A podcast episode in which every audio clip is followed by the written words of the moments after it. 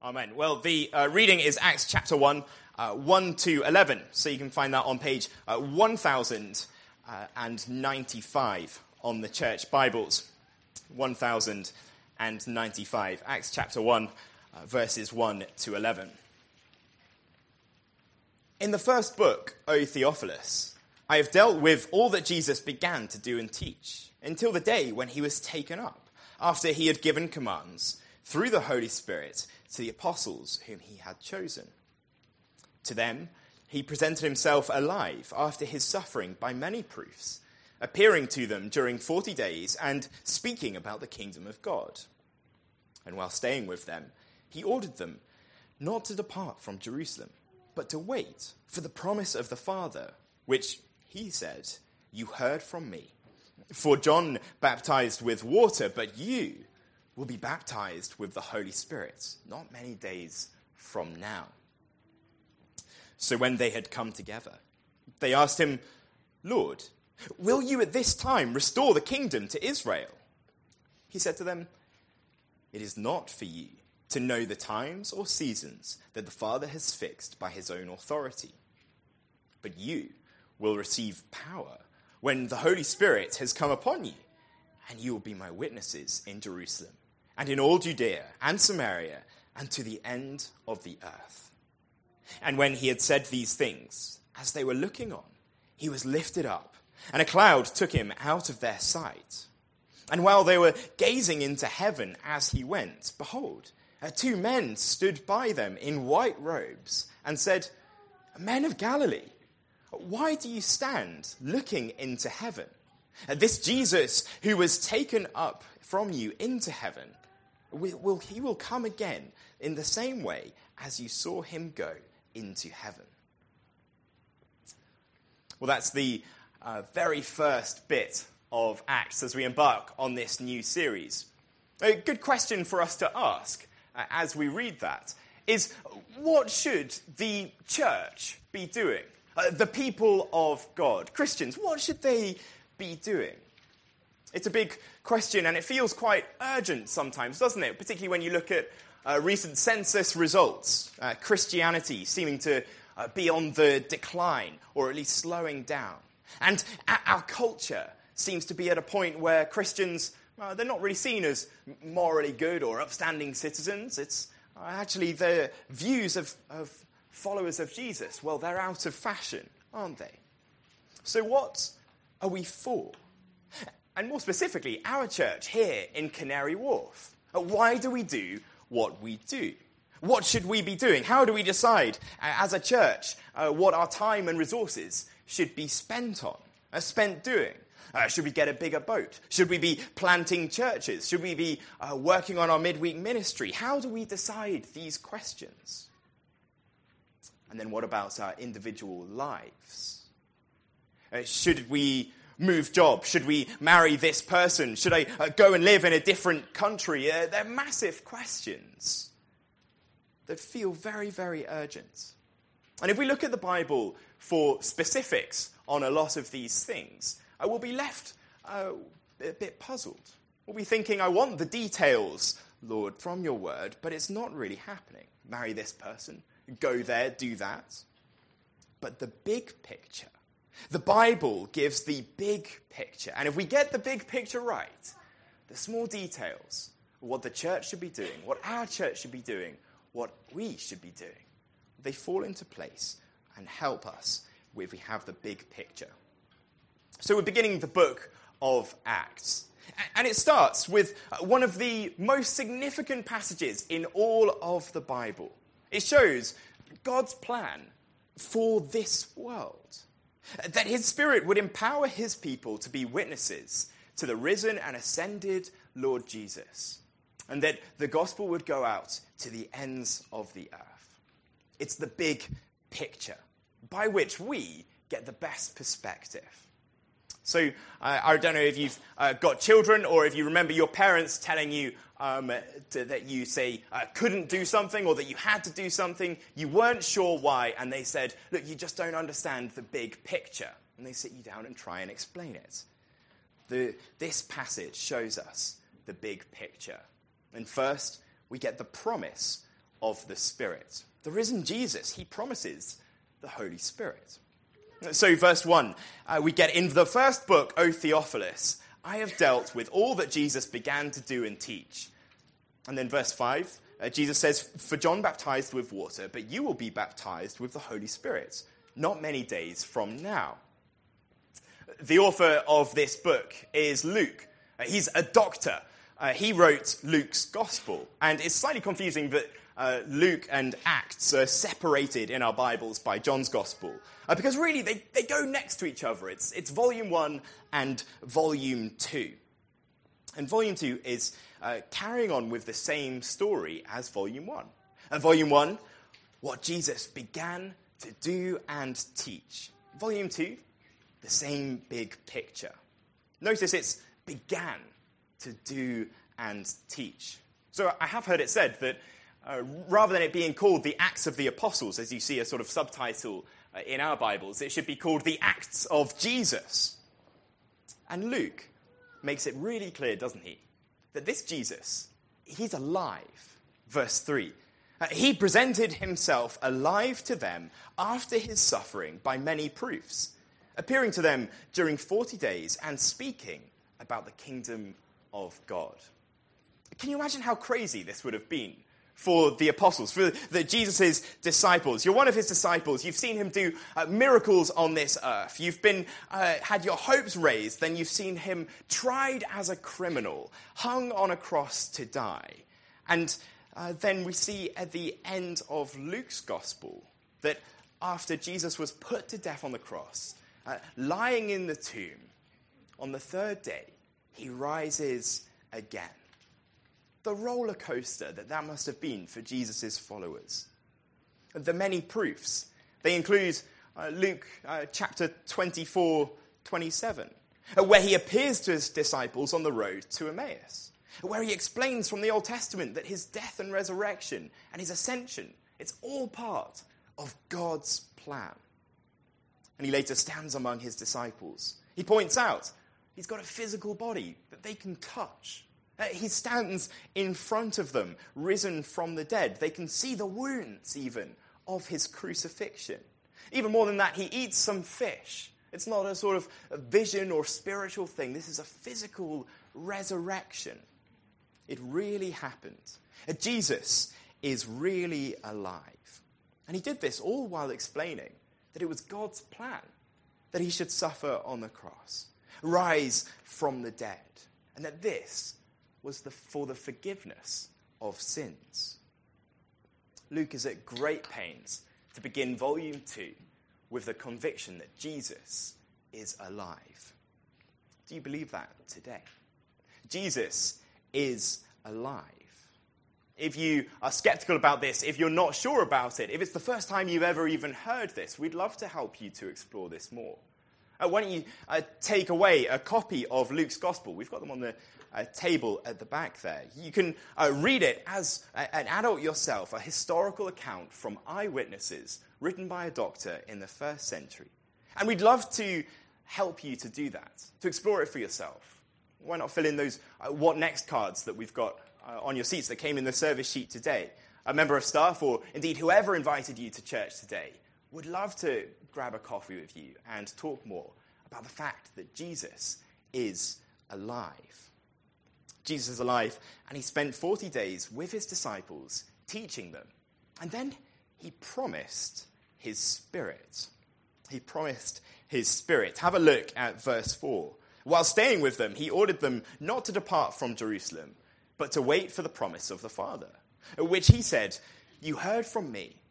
For, verse 5, John baptized with water, but you will be baptized with the Holy Spirit not many days from now in all four uh, Gospels, these uh, witness accounts of Jesus' life. Uh, John the Baptist contrasts his own baptism with uh, water that he was doing. It was a sort of outward symbolic sign of repentance, with an awesome heart work to be done by Jesus, which he calls the baptism in or with the Holy Spirit. A spirit baptism is an inner working of the Holy Spirit.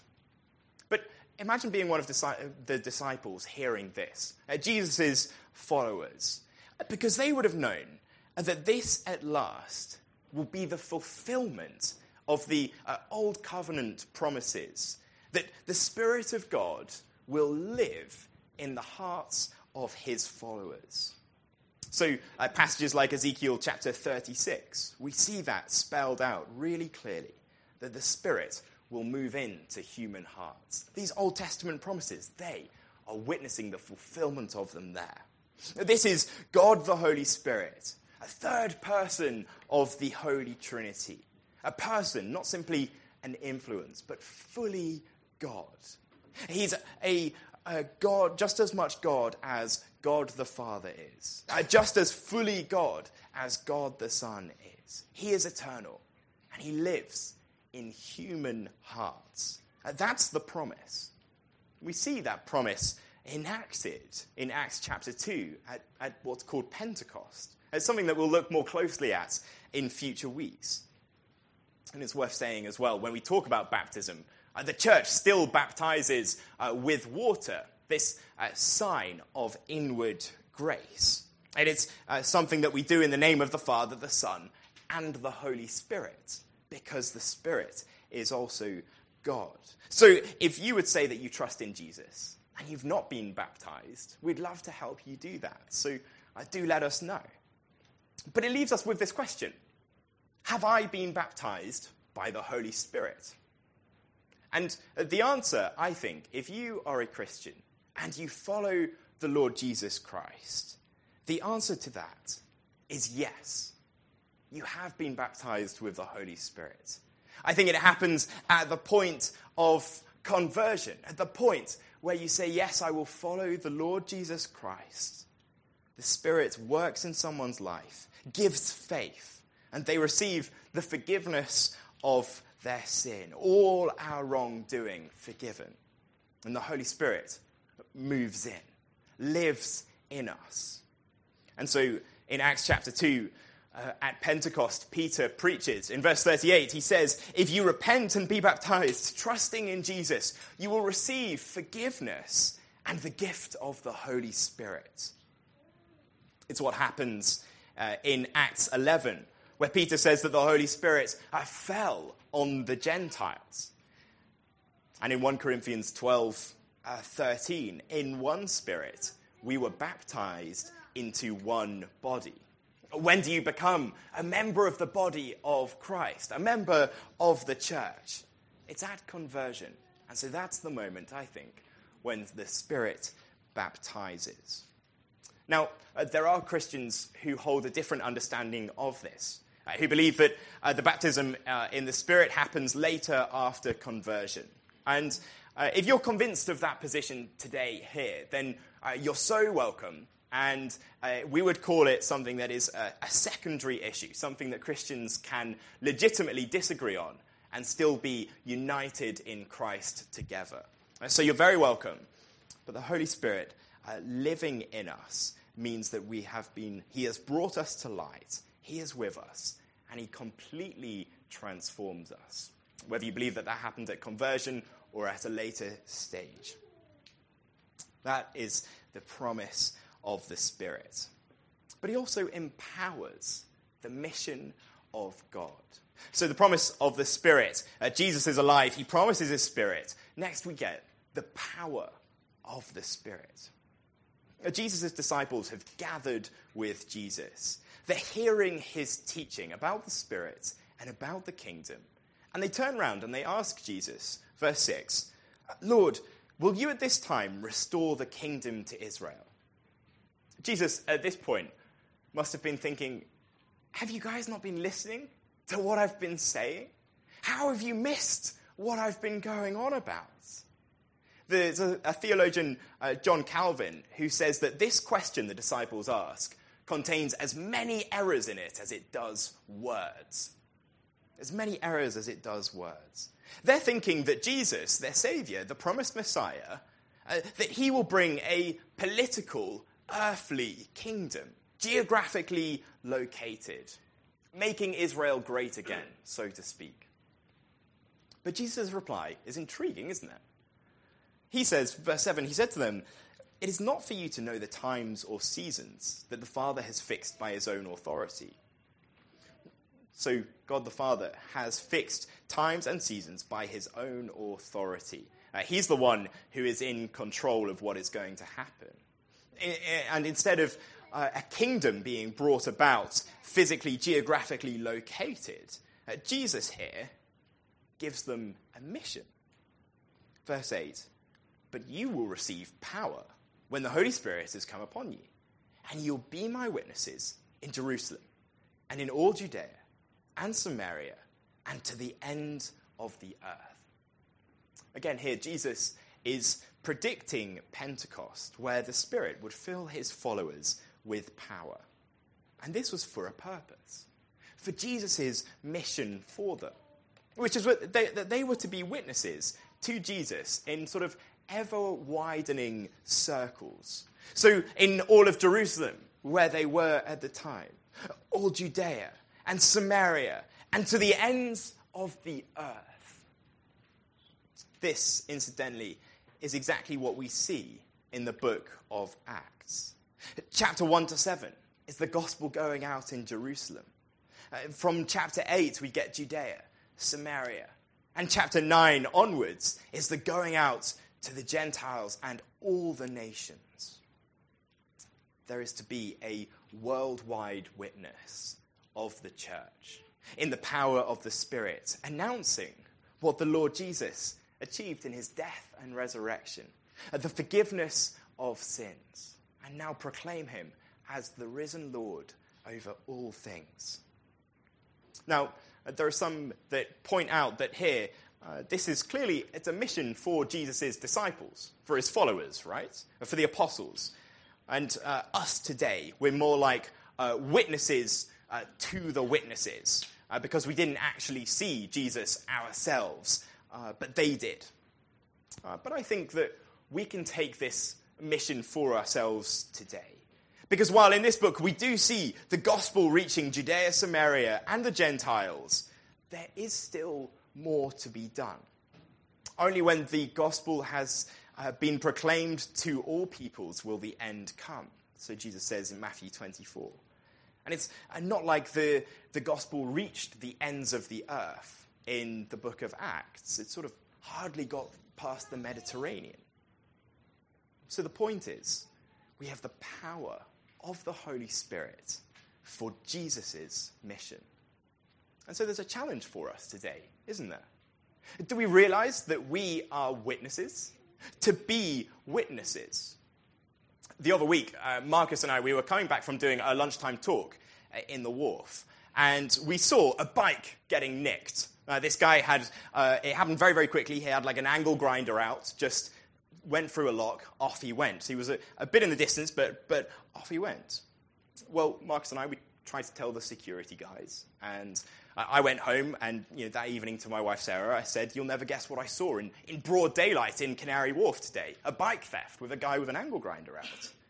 I was a witness, went about telling people. Do we realize that we are witnesses to the Lord Jesus in our workplace? Going out there with the news of the forgiveness of sin and new life in the Spirit. In our families, our children, our, our mission field, if we like, or to our parents who don't believe. We are to be witnesses. Now, this could be pretty overwhelming. We look at our culture, our society, our city, our families, and we think, how on earth can I talk about the Lord Jesus here? But that's where we have the power of God's Spirit with us. It is the work of God in our lives that helps us to proclaim the good news to others. So we wake up tomorrow morning, we log on to work, we uh, make the commute, and we wonder, what on earth does God have to do with this? One big thing to pray is that we would be filled with the Spirit, that we would be witnesses to the Lord Jesus Christ, that He would give us the opportunity to talk about the Lord Jesus today. And doesn't this therefore show the disciples just how little they understood?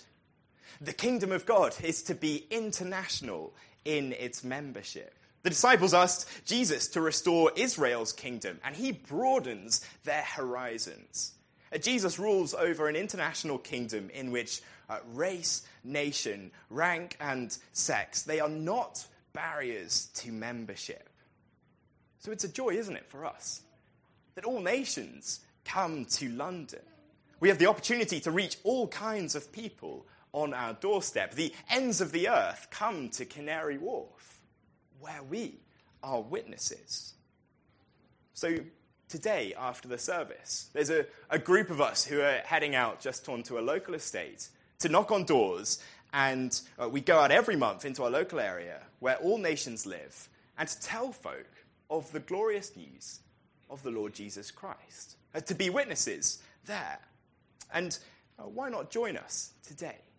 You'll be going out with the power of the Holy Spirit for Jesus' mission today and every day.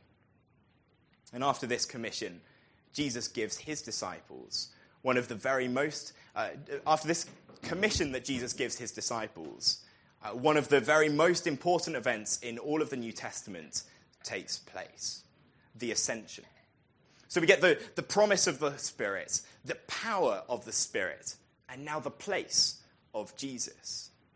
After Jesus said these things, uh, look at verse 9 with me. As, as they were looking on, he was lifted up, and a cloud took him out of their sight. Imagine that happening. Jesus teaching, and then he goes. No strings, no special effects, into the heavens. He's in that place now. And while they were gazing into the, into the heaven as he went, behold, two men stood by them in white robes. Said, Men of Galilee, why do you stand looking into heaven? This Jesus who was taken from you into heaven will come in the same way as you saw him go into heaven. This is called the ascension because Jesus ascended, went up. It's probably one of the very most important things that happens in the New Testament. If you think about the, the scope of Luke's work, writing Luke and Acts, uh, this is happening basically right in the middle. And that's because of what Jesus is doing now, that he is with our Father. His work on earth continues through his spirit empowered people. And his work on high is different. Jesus had to ascend. He promised the Spirit that would come uh, once he had gone in John 14. And as Peter preaches in Acts 2, uh, being therefore exalted at the right hand of God, and having received from the Father the promise of the Holy Spirit, he has poured out this that you yourselves are seeing and hearing. That's Acts 2:33. So what is Jesus up to now? Why is this ascension so important? We would need a whole entire series to go into detail on this. But two quick things. One is that the ascension means that Jesus is our great high priest. It's the biblical way of saying uh, Jesus' sacrifice is now complete and he intercedes between us and the Father. Essentially, it means he's praying for us and saying to the Father, These are my people. So Hebrews 4 14. Since then, we have a great high priest who has passed through the heavens, Jesus, the Son of God. Let us hold fast to our confession. Essentially, the author there is saying, encouraging us that because of the ascension, we can keep going. Uh, we, we can hold on to our faith. And when we have a conversation about the Lord Jesus with a friend, and it seems to just go kind of wrong, we come across as a slightly weird, nutty Christian, and we think, oh man, I've really blown it. My friend is clearly a bit freaked out, and well, we could be very easily discouraged, couldn't we? But because of the ascension and Jesus being our great high priest, Hebrews 7:25 is true, where the author writes, consequently, Jesus is able to save to the uttermost those who draw near to God through him since he always lives to make intercession for them. So, what a joy that as we go out as spirit empowered witnesses, it doesn't depend on our own strength or how good we are at being a witness.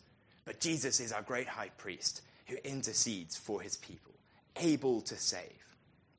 And it means that Jesus is Lord over all things. He's enthroned with the Father. It is because of the ascension that the Lamb who was slain with the one on the throne, and he's the one on the throne, and he shares his worship in Revelation 4. It's because of the ascension that all authority has been given to Jesus, Matthew 28 18. And this authority, well, it means that uh, Stephen is confident that he is held by a higher power, even to the point of death. His final vision is of Jesus ascended on high in Acts 7. So we'll get to that in future weeks in this series. Jesus is Lord of all, including even over the spiritual realm as well. So we wait for the final day when all of God's enemies are finally and totally put under his feet, like a footstool in Psalm 110, verse 1. So someone who uh, was at one of the banks in the wharf and not a Christian put, to me, put it to me a little while ago. Uh, what is the USP of what you're doing here on St. Peter's barge? The unique selling point. Uh, the way he phrased it was hypothetically, if somebody's life is falling apart, what's the USP of St. Peter's barge? And this is it, isn't it? Life, in fact, is not meaningless and we don't have to create our own meaning. We aren't random atoms smashing into each other or electrical and chemical impulses. We are more. And the ascended Christ is Lord over all things. And so this changes everything. Because you see, it gives hope. Jesus did really die on the cross taking our sin and its consequences. He really rose into new life, defeating death, and offers us the same. And he really ascended, where he rules as Lord and offers the invitation to join him eternally. So we can have confidence, can't we? That because of the place of Jesus, the church has a purpose. We ourselves have a great purpose to be spirit empowered witnesses to the risen Jesus Christ, who's ascended, able to save and Lord over all. And so we're left with a final challenge, then, aren't we? The final challenge is, is don't wait around, don't hang about. Verse 10 While they were gazing up into heaven as he went, behold, two men stood by them in white robes. Verse 11 They said, Men of Galilee, why do you stand looking into heaven? This Jesus who was taken up from you into heaven will come in the same way as you saw him go into heaven. Essentially, these angelic figures say, Why are you waiting around? Jesus has given you this promise of the Spirit. You'll have power for his mission to be witnesses. And the encouragement is that Jesus is coming again. And it won't be like the incarnation, it'll be coming as you saw him go. So, you know how uh, every now and again you get a, a, leader of a cult who claims to be uh, Jesus reincarnate? It's crazy, and this verse totally rules it out. When Jesus comes, he will do so in, a, in such a way that you can't help but notice. It'll be the final day. And have you heard of the, uh, the website Skyscanner? It's uh, one of these things that uh, tracks plane flights, so it lets you know if there's a good deal on. Or have you seen those apps where uh, you can open up your camera and point it at a plane that's flying overhead? And it'll tell you sort of where the camera's been, where, where the uh, plane has been, and where the plane is going. It's, it's quite interesting stuff. The followers of Jesus here, they're told, don't be a sky scanner. Uh, don't be holding your, your camera up to the heavens waiting around. They said, Why are you here looking up? The implication is that there's a job to do. There's a job to do. And so we'll see in future weeks, they head back to Jerusalem, they pray, they're baptized with the Spirit, and the rest of the book is the story of the gospel of the ascended Lord Jesus going out to the ends of the earth. And so for us today, let's not hang around. Let's not wait around. You sometimes hear stories of people getting very obsessed with looking for uh, signs that Jesus is coming imminently. Famously, there was a book called uh, 88 Reasons Why Jesus is Returning in 1988. Uh, the author then had to publish 89 reasons why Jesus is returning in 18, uh, 1989, and I think he continued through the 90s until he gave up. The point is, don't be a sky scanner. There's a job to do. And so think about it. We live in a world that needs this message, a city where our neighbors need to hear this, a workplace where our colleagues need this hope. So, what should we do as a church? What should we do in our lives? Well, the big picture is that we need to be spirit empowered followers of Jesus, proclaiming the good news to all. And if we align with this big picture, then the small details we can work on, but we know that we're going in the right direction.